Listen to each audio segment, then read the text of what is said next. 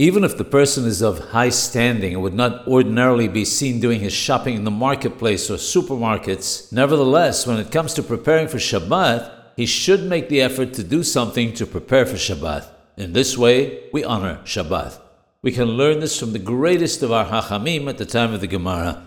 Rab Hisda would chop the vegetables very fine. Rabbah and Rabbi Yosef would chop wood. Rab Zera would light the fire. Rabbi Abhu would fan the flames. Rab Papa would braid the wicks. Rab Safra would singe the head of the animal, and Rabba would salt fish. Rab Nachman would prepare the house and bring in whatever was needed for Shabbat and remove anything that was for the rest of the week. And he would do this several times. This he would do to clearly demonstrate that he wished to honor Shabbat in the way that one would honor and fear one's master who is coming to visit.